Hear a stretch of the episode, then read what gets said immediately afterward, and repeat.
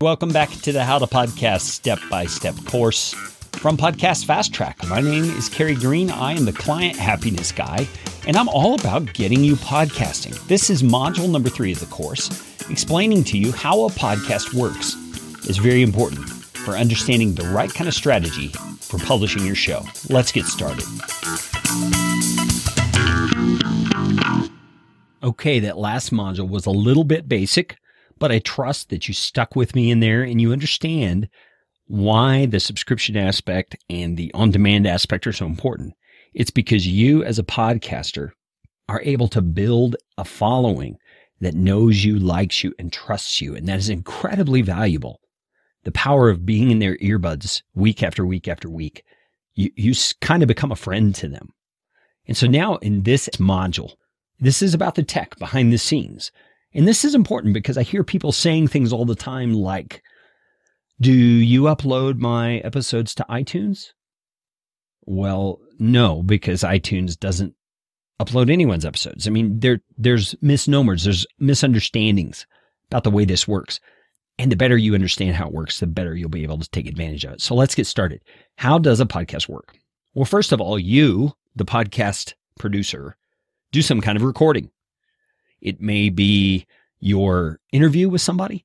It may be a coaching call. It may be a five minute quick tip. It may be something that you have to teach. But regardless of what it is, you want to record it in good quality and you get it into a digital file. An MP3 file is what it's called. Okay. So that recording exists, may or may not be produced with intro and outro and those kinds of things. But regardless, it's a recording. You have this digital recording. And then it's uploaded to what's called a media host.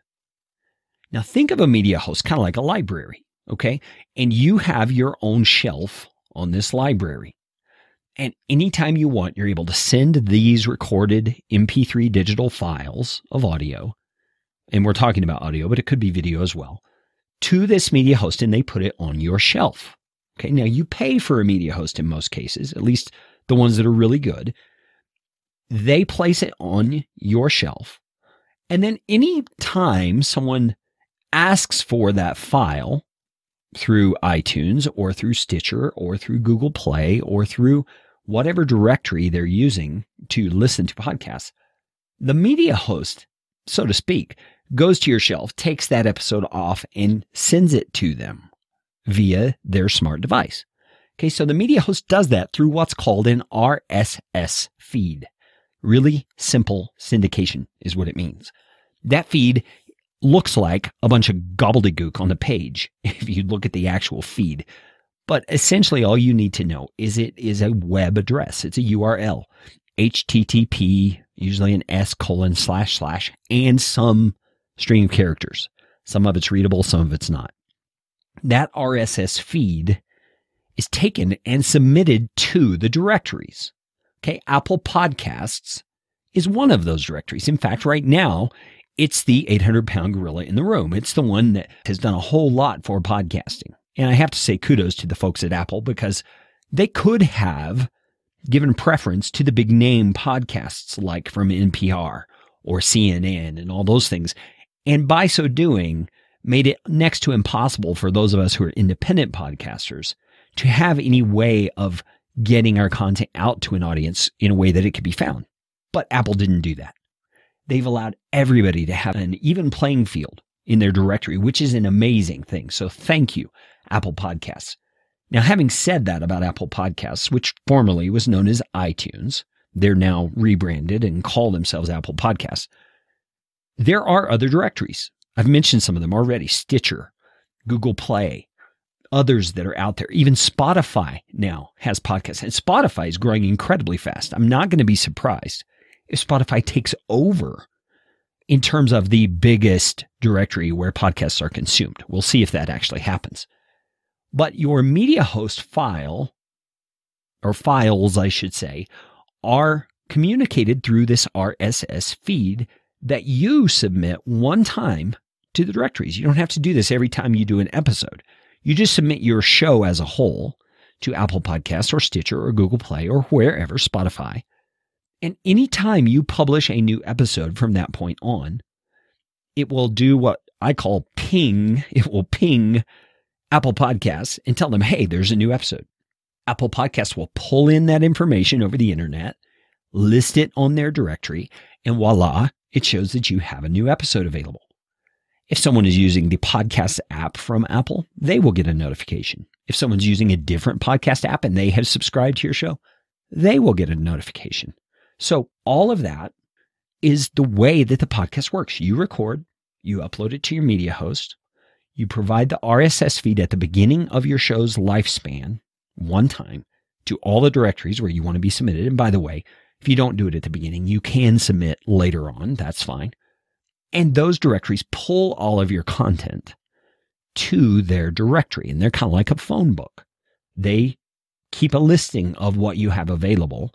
And when someone requests it through them, they pull it from your media host. So you see what I mean by no one uploads anything to Apple Podcasts. Apple Podcast just pulls it from your media host. Okay, then there's another step.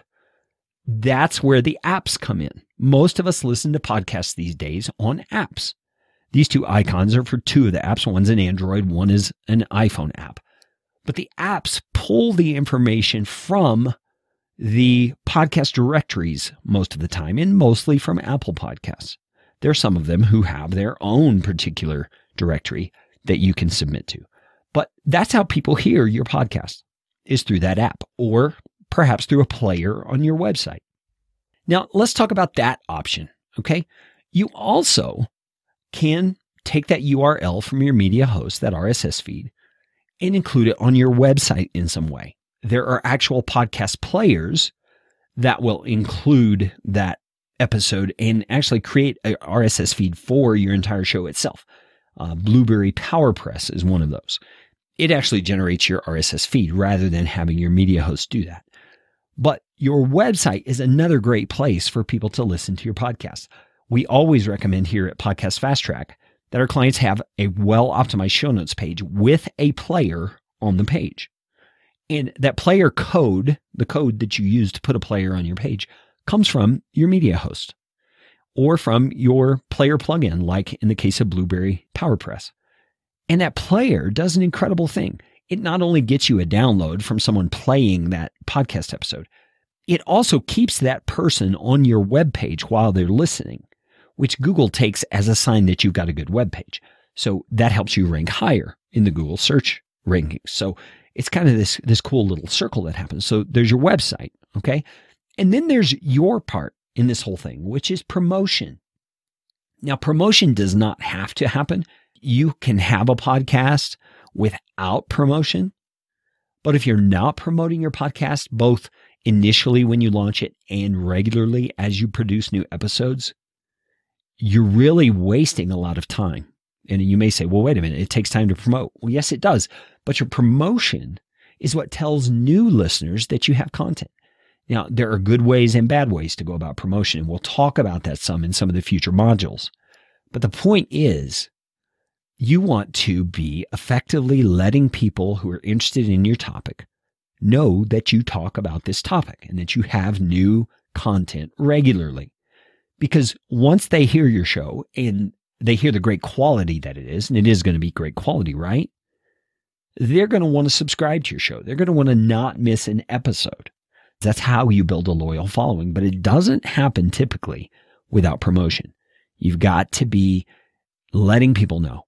And again, we're going to talk about the promotion piece on another module of this course. But I hope this is helpful for you to see that you record the content, you upload it to your media host. Your media host or your RSS feed is then given to the directories by you one time, usually at the beginning of your podcast journey.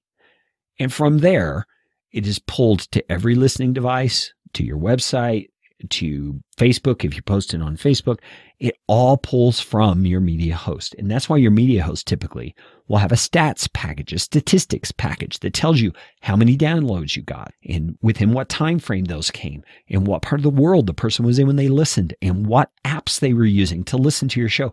There's all kinds of analytics you can get from a good media host. That's why we're going to have a module in this course about media hosts because your media host has so many ways to help you make the most of your podcast. So that's the simple short and think of it, how a podcast works.